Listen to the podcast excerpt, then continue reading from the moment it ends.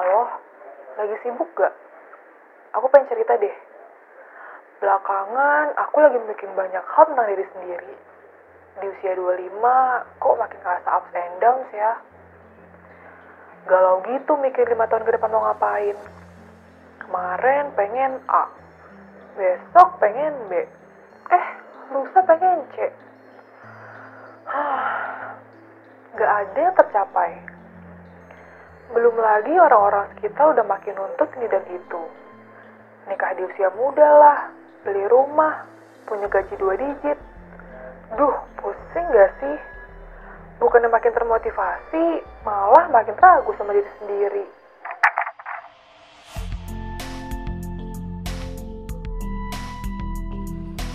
Barusan itu ada teman saya yang cerita ke saya kalau dia tuh lagi galau sama hidupnya. Nah, teman-teman pernah nggak sih merasakan hal yang sama kayak teman saya? Perasaan kayak gini tuh emang bukan hal yang menyenangkan ya teman-teman, menguras pikiran sampai menguras perasaan kita. Nah, hal kayak gini tuh emang sering banget terjadi ketika kita memasuki usia seperempat abad. Sebenarnya ini adalah tahap pendewasaan kita loh. Kalau teman-teman sadar, ini biasanya disebut dengan quarter life crisis. Untuk ngebahas ini tuh saya nggak sendirian, saya bersama dengan Adinda Faudia Mahanamichi. Dia adalah seorang HR consultant. Halo, apa kabar? Hai, baik. Thank you loh udah diundang. Nah, Dinda ini adalah seorang HR consultant. Nah, kalau misalnya langsung aja nih ya, Iya, aku tuh penasaran banget sih. Kalau sebenarnya tuh quarter life crisis tuh apa sih? Hmm, oke. Sebenarnya sih quarter life crisis eh, yang saya juga tahu gitu ya. Maksudnya lebih ke ini adalah fase di mana eh, transisi gitu dari eh, dari a- dari remaja gitu kan menuju dewasa. Maksudnya tadinya sih kalau di psikologi itu ada teori perkembangan gitu ya Oke. tentang adulthood. Nah, eh, dan makin ke sini tuh makin ada tuh yang namanya eh, sebutan-sebutan quarter life crisis ini gitu. Jadi sebenarnya artinya apa ya sebenarnya lebih ke krisis di masa di kehidupan Perubahan seseorang, gitu iya. ya. Ketika dia lagi transisi gitu di eh, jenjang umur tertentu atau usia tertentu gitu. Nah, tapi kalau misalkan untuk usia sendiri nih, biasanya yang mengalami hal ini tuh dari usia berapa sampai berapa sih? Biasanya sih yang eh, banyak diomongin itu dari 25 sampai early ya 30-an lah. Jadi 25 sampai 30 tuh banyak dibilang eh, quarter life crisis. Hmm, gitu. 25 sampai 30 ya mungkin itu usia-usia di mana udah mulai banyak memikirkan hal gitu ya. Benar, benar. Maksudnya di banyak sih eh, kalau misalnya ngomongin kenapa di usia 25 sampai 30 itu juga sebenarnya kan banyak faktornya gitu. Iya. Di mana usia-usia 20 20-an gitu Iya. sampai 30 kan masa transisi di mana yang tadinya kita di tahap eh, sekolah Iya. terus tiba-tiba kita lulus kita harus nyari eh, kita harus mandiri Iya, gitu yang tadinya masih semuanya Sama orang uh, tua. sama orang tua atau masih dibimbing oleh guru Iya. terus tiba-tiba kita ada di uh, proses atau tahap di mana kita harus sudah mulai mandiri gitu Iya. kan jadi faktornya ada banyak lah secara uh, finansial kita juga harus mandiri gitu kan secara mungkin uh, se- secara psychological level juga uh, di tahap quarter life crisis itu biasanya kita mulai menanyakan kayak our own belief or Iya. purpose kayak oke udah lulus udah selesai sekolahnya udah selesai mengambil ilmu Ya. So what's next kan Iya, gitu. benar.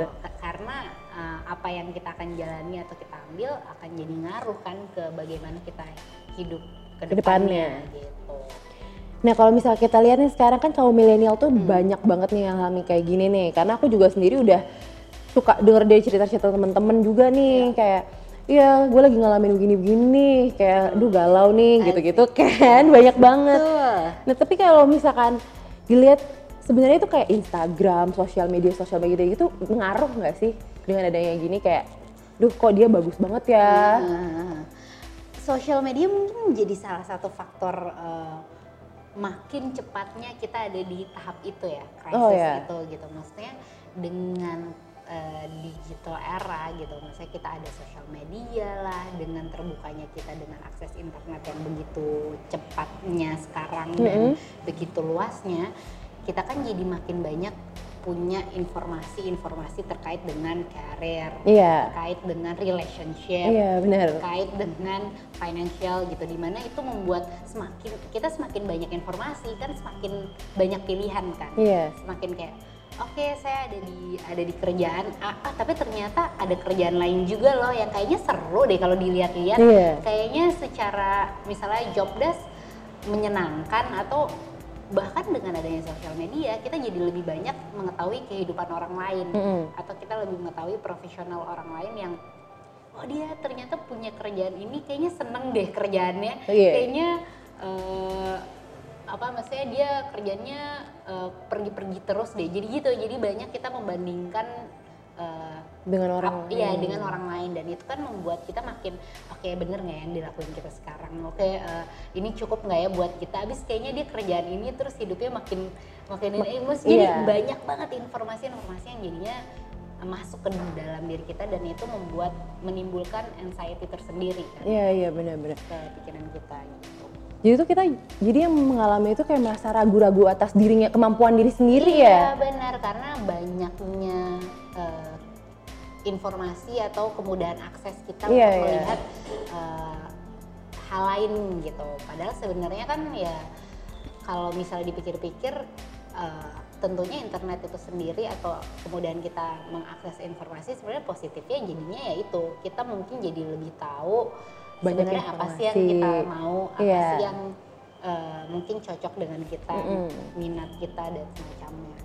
Nah kalau misalkan udah di ada- keadaan kita ragu-ragu nih dengan diri kita sendiri tuh ada nggak sih cara untuk menyikapinya biar kita tuh oh ya ternyata gue bisa nih, saya bisa nih untuk kayak gini kayak gitu. Hmm, sebenarnya eh, balik lagi ke individual ya, maksudnya Mm-mm. apakah dengan eh, informasi yang banyak nih, yang banyak kita dapat, dia mau itu terus dijadikan hal yang negatif dalam arti ya dibandingin terus saya sama orang lain kan juga itu jadi capek. Iya. atau justru eh, kemudahan kita dalam em, mengakses informasi ini malah membuat kita jadi lebih banyak research tentang misalnya uh, another uh, minat atau another kerjaan. Iya. gitu. Maksudnya, oh ternyata kerjaan ini kayaknya membutuhkan uh, apa namanya keterampilan ABC dan sebenarnya itu mungkin uh, keterampilan saya gitu. Oke. Jadi kenapa nggak saya coba kayak gitu. Jadi lebih ke pinter-pinternya kita memanfaatkan informasi yang ada sih. Kayak gitu. Kayak gitu. Tapi nih ya Hmm. banyak juga nih kasus-kasus di mana usia segitu seharusnya kita udah bisa menentukan jalur kita sendiri dong. Mhm. Yang kita udah tahu nih kemampuan kita di sini. Aku maunya gini gini gini untuk ke depannya kayak gimana. Tapi banyak juga nih di usia segitu yang masih harus menu- dituntut orang tuanya untuk mengikuti jalurnya. Hmm. Kayak misalkan orang tuanya dokter. Kamu tuh harus jadi dokter juga. Iya, Itu kan iya. banyak tuh yang kayak Iya, gitu iya, kan. iya, benar-benar. Nah untuk kasus-kasus yang kayak gini tuh gimana sih caranya menyikapi maksudnya kayak apakah dia harus fight atau dia ya ya udah deh ikutin apa kata orang tua aja deh gitu kan. Tapi kalau misalkan dia fight ataupun enggak efeknya kayak gimana sih buat dirinya sendiri? Ya, eh, menurut eh, menurut saya sendiri sebenarnya di saat kita lagi krisis kayak gini Hmm. justru sebaiknya adalah kita eh, eh, apa ya talk about it gitu. Jadi kalau memang kita ngerasanya kita kita mau melakukan suatu hal dan emang kita tahu itu positif dan itu memang untuk diri kita, Iya. so why not kita tidak mencoba itu untuk di share gitu. Mm-mm. Uh, misalnya kalau di, tadi dia omongin orang tua gitu misalnya orang tua pengennya dokter tapi kita misalnya pengennya uh, apa ya Di bidang lagi- seni lah gitu iya, kan. atau kayak misalnya uh, digital marketing gitu Iya. misalnya let's say ya yang mungkin dulu di zaman orang tua belum ada digital marketing jadi mungkin uh, di generasi itu nggak kebayang digital marketing tuh kayak gimana sih Iya. terus kan kan sekarang yang suka menjadi konflik antara uh, minat orang tua uh, keinginan orang tua dan minat anak kan adalah kadang tuh sekarang uh, anak pengen di kerjaan yang mungkin orang tua tuh nggak kebayang nanti dia bisa jadi apa dia Oh, akan iya. seperti apa terus penghasilannya bagaimana apakah Iya. dia nanti bisa jadi mandiri atau tidak gitu menurut menurut saya sih jadinya lebih ke ya why not untuk nggak diomongin di share uh, as a anak gitu ya kita mencoba untuk menjelaskan kenapa sih kita pengen ada di dunia itu gitu. Maksudnya kenapa kita mau kerjaan itu. Uh, sekarang opportunity kerjaan itu seperti apa di market. Terus uh, kenapa kerjaan ini mungkin ke depannya akan lebih bagus lebih bagus dia. gitu. Maksudnya penjelasan-penjelasan itu kalau kita juga nggak nyoba share ke yeah. orang tua ya mereka juga nggak ada bayangan gitu kan. Dan ya menurut menurut saya ya pastilah orang tuh juga akan mendengarkan itu balik lagi ke bagaimana seberapa maunya si anak juga mau terbuka itu dengan orang tua gitu dan jujur aja yeah. kenapa mau melakukan itu dan sisanya kan ya balik lagi ya pasti nanti ada uh, obrolan konflik. obrolan oh, yeah. antara orang tua dan anak ya itu sih cuman menurut saya ya itu sih harus diomongin sih karena kalau enggak jadi kegalauan sendiri yeah. sih gitu dan akhirnya jadi malah malah apa ya malah timbul pemikiran-pemikiran yang aduh tapi nanti kalau gini gimana kalau gini gimana gitu yeah, nah yeah. itu krisisnya malah makin besar yeah, gitu. jadi mendingan di share sih komunikasi antara iya. anak dan orang tua tuh penting banget iya. berarti ya ini banyak nih hmm. konflik-konfliknya hmm. mengenai cinta okay. ya kan? wah banyak sih benar.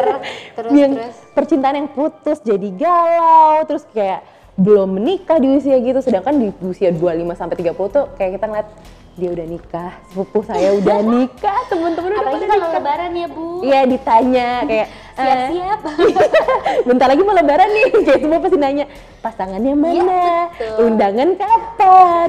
Sebenarnya tekanan-tekanan kayak gitu tuh bikin mempengaruhi juga kan? Iya Iya kan? Iya, maksudnya itu faktor nggak sih? Balik lagi ke uh, banyak banget faktor yang akan uh, berpengaruh ke uh, ke quarter, quarter life crisis yeah. gitu kan. Salah satunya adalah social culture. Yeah. Kalau misalnya kita ngomongin culture, mungkin uh, di mulainya krisis di Indonesia bisa jadi lebih lebih cepat dibanding di di US atau di mana. Yeah. Salah satunya mungkin karena itu balik lagi ngomongin tentang nikah gitu ya. Kayak kalau di Indonesia tuh umur 2 3 atau lulus kuliah aja udah ditanya gitu yeah. kan. Pasangannya mana? Oh, mau nikah kapan? Ntar kalau udah nikah kapan punya anak gitu. Yeah. Nah, itu kan hal-hal yang culture kan. Iya, yeah, benar. Datangnya dari dari dari sosial, dari sekitaran kita dan yeah. itu membuat kita ya walaupun sebenarnya kita nggak ada rencana jadi kepikiran gitu kayak iya iya yeah, kapan gue nikah ya iya. padahal ya ya ya jadi itu emang emang faktor faktor kita untuk ad, muncul tuh krisis itu gitu tapi kayak kalian tuh kalau ditanya kayak gitu suka bingung jawabnya apa ya? Jawabnya apa ya? Iya. Yeah. jawab jawab aja sih. kayak ya kalau bisa mau nikahnya nanti jawab aja nanti gitu. Yeah. Kan iya. sebenarnya itu hak kita juga untuk ya ya itu pilihan hidup nggak sih? Iya bener, nggak mesti harus iya. semua pada nikah, kita harus nikah. Iya bener lagi ya iya gitu terus tiba-tiba nikah gitu. Dan maksudnya kalau ngomongin galau, galau kan juga sebenarnya pengaruh dari sosial media ya. Yeah. Sekarang kayaknya tuh semuanya serba quotes gitu kan. Iya benar. Quotes tentang apa putus gitu, yeah. tentang single tuh kayaknya salah banget gitu kan. Kayak single tuh kesannya galau gitu, padahal ya enggak gitu. Nah, maksudnya gimana cara kita menyikapi itu gitu okay. nah ini kan kalau kita dari tadi dengar tuh masih ya kayak usia 20-an sampai yes, 30 yeah. kan. 35 ke atas nih. Hmm. Itu juga banyak yang bisa mengalami hal ini kan. Yeah. Kalau misalkan usia segitu tuh biasanya faktornya apa aja sih? Banyak sih. Maksudnya faktornya balik lagi uh, apalagi usia 30 ya. Yeah. Ya, usia 30 tuh di, terkesan kayak kita tuh harusnya udah settling down. Iya, yeah, iya. Yeah. Udah, udah secara karir udah matang gitu maksudnya udah settle lah gitu yeah. kan. Secara income atau financial juga udah uh, settle. Secara relationship diharapkan. Iya benar. Uh, apalagi di Indonesia khususnya sudah menikah dan kalau bisa kayaknya udah punya anak gitu kalau udah 30 tuh gitu kan. Iya maksudnya hal-hal kayak gitu yang memang mm, banyak menambah krisis gitu ya. Maksudnya yeah. menambah anxiety menambah uh, kegalauan-kegalauan gitu. Jadi karena ya itu semakin banyaknya tanggung jawab kan harusnya memang bukan harusnya sih semakin banyak tanggung jawab memang ya pasti kita makin banyak uh, pikiran. pikiran. Jadi tuh faktor hmm. besar yang mempengaruhi ini tuh adalah tekanan-tekanan dari luar. Hmm. Yang sebenarnya tuh kadang itu jadi masalah yang kita pikirin sendiri. Betul. Iya kan? Gimana sih cara biar kayak oke, okay, nggak usah dipikirin nggak usah terlalu bi- Walaupun pasti kepikiran Iya, ya. pasti. gimana sih caranya biar eh, ya dia tenang tenang tenang tenang aman aman aman gitu Ah, Oke, kalau eh, sebenarnya itu tadi balik lagi, eh, kalau memang kita ber, kita tahu nih kita aware ada di kondisi krisis kayak gini, Iya. ya share with your best friend, your parents, mungkin profesional juga, Oh, iya. gitu kan, maksudnya eh, cerita aja, eh, obrolin aja karena kita nggak tahu juga apa insight yang akan kita dapat, Iya, apa uh, pelajaran dari misalnya kita ngomong ke parents yang lebih banyak pengalamannya mungkin itu membantu kita gitu dalam dalam memilih jalan Yang baik dan benar. ya, benar gitu kan.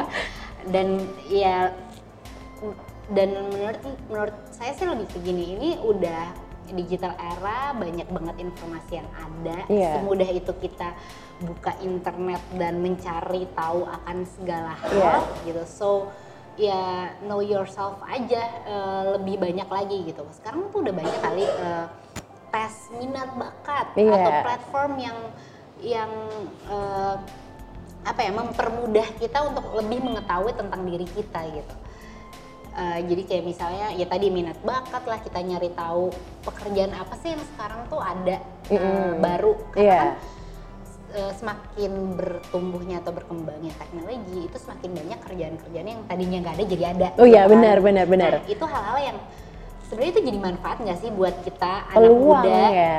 Ya peluang untuk eh, nyari tahu lebih banyak lagi apa yang bisa kita lakukan, apa yang bisa kita ker- eh, kita cari, kita Iya. gali gitu. Dan ya ya itu sih tahu cari tahu research kayaknya itu hal yang paling mudah dan paling bisa dilakukan gitu dan ya kita harus tahu juga eh, kapan harus kita melihat dan coba membatasi. Oh iya. Nah, semua udah dibahas nih, masalah kerjaan udah, percintaan juga udah Betul. kan, masalah kita dari orang tua. Nah, sekarang kita masuk ke bagian finansial nih. Yes. Kalau misalkan lihat tuh kayak finansial itu pasti ngaruh banget kan. Gimana? Kenapa kita bisa mengalami hal kayak Iya. gini kan? Dari kayak Hmm. eh usia segini harusnya saya udah bisa nabung, usia Iya. segini saya harus udah bisa lebih ini itu ini itu. banyak banget ya yang dipikirin Iya. digalauin apalagi masalah balik lagi ke uang gitu kan karena yang makin banyak tanggung jawabnya gitu Maksudnya Iya. kita diharapkan setelah di umur segini itu kita harus sudah bisa mandiri ya Iya. dong gitu bahkan harusnya udah bisa mandiri lebih cepat lebih baik ya Iya. oke gitu kan nah maksudnya makin banyak tanggung jawab makin banyak hal yang perlu dilakukan Iya. dicari dibeli Iya. Nah, itu hal-hal yang nah maksudnya dari dari segi oke kita punya income oke kita punya pemasukan tapi kayaknya pengeluarannya juga banyak deh gitu kan dengan Jauh lebih lifestyle. banyak. Iya benar, maksudnya di zaman sekarang lifestyle pun ya maksudnya nambah bertambah gitu. Iya, kan. iya benar. Gitu, walaupun itu balik lagi pilihan kita gitu, apakah kita mau lifestyle seperti apa yang kita pilih. Cuma Iya. memang ya tidak bisa dipungkiri bahwa di zaman digital ini tuh makin banyak hal-hal yang membuat kita aduh pengen A, pengen B, pengen C gitu. Dan salah satu ciri khas di usia segini adalah generasi millennials gitu Iya. adalah kayaknya semua income yang dipunya tuh untuk lifestyle gitu, Iya, untuk bener liburan, tuh. untuk beli sesuatu yang lagi hits atau trendy gitu kan. Itu kan udah jadi salah satu ciri khas yang banyak orang tahu lah gitu Iya, ya, di bener. generasi millennials tuh kayak gimana sih dalam mengelola uang gitu. Jadi ya itu sangat mungkin menjadi kegalauan tersendiri gitu Iya, kan bener. di, di quarter life ini gitu. Kalau menurut Dinda sendiri gimana nih anak-anak milenial untuk bisa lebih baik lagi dalam secara finansial nih? Ada nggak tips dari Dinda sendiri nih? Oke, eh, sebenarnya untuk eh, milenial sih lebih ke gini ya. Eh, kita ada di zaman yang di zaman teknologi yang teknologi itu kan sebenarnya fungsinya memang untuk mempermudah ya, Iya. mempermudah proses manusia dalam melakukan banyak hal. Iya. Gitu kan. Jadi memang ya kayaknya udah zaman sekarang harusnya kita pintar-pintar mencari mencari hal yang memang mempermudah kehidupan kita gitu. Misalnya Iya. dalam kalau misalnya kita ngeliat dari sisi nabung gitu, Iya. atau investasi Iya. atau apa pun itu yang berhubungan dengan financial gitu.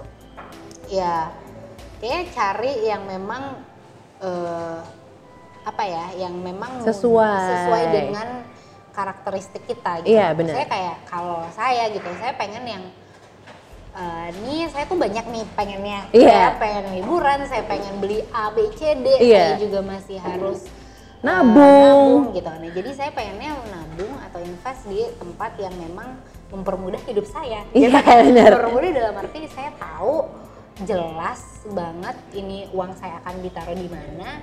Saya tahu ke depannya saya akan dapat eh, balik lagi balik modalnya ibaratnya Iya, iya, itu benar. berapa secara terbuka dan jadi saya nggak harus tuh kayak mikirin ke bulan depan atau nanti saya terakhirnya eh, dapatnya berapa ya atau kayak benar. nanti di umur segini saya dapat berapa ya Iya, benar, Gitu. benar, benar, benar. jadi itulah maksudnya hal-hal yang menurut saya sih harusnya di zaman sekarang udah banyak ya udah udah banyak kita bisa mencari tahu jenis investasi apa sih yang cocok sama diri kita. kita. jenis in- investasi apa yang cocok dengan income yang kita punya Iya benar. Gitu dan fleksibilitas itu yang sebenarnya saya tuh menurut saya penting ya ketika Iya. saya mau berinvestasi atau nabung Iya benar karena benar. ya maksudnya apalagi saya juga di generasi millennials yang mungkin saya juga masih nyari nyari eh, kayak oh sekarang saya kerja di A, abis ini saya kerja di mana yang mungkin ya nggak tahu gitu loh Iya. income gimana tapi saya tenang aja nih saya punya punya Simpenan atau lah. iya, nabung yang nanti ujungnya tuh saya tahu secara terbuka oh ya ini segini saya punya nanti di umur segini segini gitu kan Oke. gitu.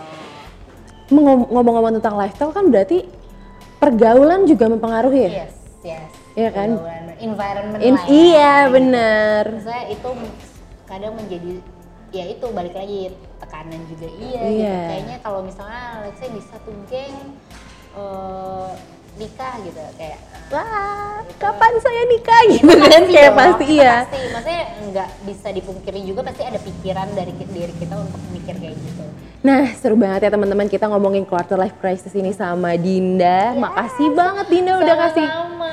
Iya, udah bagi-bagi ilmu. ini seru sih seru. Iya, iya, iya. seru karena mungkin lagi ada di di Suasana apa sih? suasana, Iya. pace ini Pace, iya, benar benar benar. Berarti pace kayak gini tuh sebenarnya bakal berlalu juga atau ke depannya kita juga bakal ngalamin kayak gini nih? Nah, dulu tuh sebenarnya memang ada teori eh, mid yang awal-awal muncul tuh midlife crisis kan. Oh, Lalu ya. Makin ke sini di tahun 2000-an something baru Iya. ada orang yang ngomongin tentang quarter life crisis. Oh. Sebenarnya ini tuh ada ngaruhnya dengan yaitu zaman sih, maksudnya teknologi. Oke, Ke- perkembangan Iya, ya. perkembangan teknologi, terbukanya informasi yang begitu cepat, itu kan membuat kita banyak tuh yang kita akses, yang kita terima, yang Iya. kita telan gitu kan. Iya. Nah itu membuat krisisnya tuh lebih cepat Iya, benar benar gitu. benar. Jadi dulu tuh dibilangnya 30 baru midlife, Iya. nah sekarang tuh 20 something udah mulai. Oke. Gitu. Jadi kayak emang ya kalau krisis sih gim- Pasti ada pas- Maksudnya proses kan, Iya, kan iya. proses kita di dalam di dalam menjalani Kehidupan. ini, gitu. Iya, Jadi, benar. dan how to handle-nya juga sebenarnya itu pilihan kita menurut, menurut, menurut saya sih jadinya ya selama kita aware kita ada di di, di tahap itu ya kita jadi lebih mudah untuk menjalaninya sih atau menghadapi krisis ya. Lebih mengetahui diri kita sendiri, Benar, benar. menyadari kita mampunya di mana, Iya. jangan sampai kita memampu-mampukan tapi kita nggak mampu sebenarnya Ya, itu kan? sebenarnya, ah, itu kan efek dari sosial media. Iya, kan? iya, benar. Kita melihat kehidupan orang lain, kita semudah itu mengetahui. Even kayak kita tahu teman kita tuh sekarang lagi ada di mana, Iya. ngapain, Sama besok siapa? liburan di mana, Iya, benar. eh, sama siapa benar gitu ya. Itu hal-hal itu kan yang membuat, tuh enaknya liburan liburan ah gue. Iya, iya benar benar benar. ya, tapi susah nih. kayak gitu, maksudnya hal-hal kayak gitu tuh emang menambah ya jadi lebih pengennya liburan tapi misalnya secara finansial lagi nggak cukup nah itu kan jadi Tekanan lagi kayak. juga uh, kan. uh, uh. Jadi kita harus mulai mengatur kehidupan kita, jangan terlalu mau mengikuti orang lain. benar Iya kan, Mas? ngikutin yang positif aja Iya, ya. positif-positifnya aja ya dan sesuai dengan kemampuan kita Benar, juga. benar, benar. Thank you so much Dinda hari Yes, ya. sama-sama. terima kasih sudah diundang Nah, itu dia perbincangan mengenai quarter life crisis. Gimana? Menarik kan? Teman-teman tuh mulai sekarang kita sudah harus bisa menyusun masa depan kita. Apa pun yang terjadi kita harus tahu tujuan kita mau ke mana. Dan jangan lupa, masalah keuangan itu adalah hal yang sangat krusial. Jadi, untuk itu kita harus mulai menabung, memikirkan untuk masa depan kita. Jangan sampai uang yang kita miliki kita foya-foya, kita habiskan sekarang, nanti kita tua, kita tidak punya simpanan. Dan hal itu dapat merugikan diri kita sendiri loh teman-teman. Nah, jangan lupa dengerin terus podcast Coinworks di episode-episode selanjutnya. Untuk teman-teman yang belum bergabung, jangan lupa segera bergabung di www.coinworks.com. Dan jangan lupa masukkan kode promo POD150 untuk mendapatkan kode promo awal sebesar 150.000 koin. Jangan lupa ya teman-teman, nantikan podcast Coinworks selanjutnya.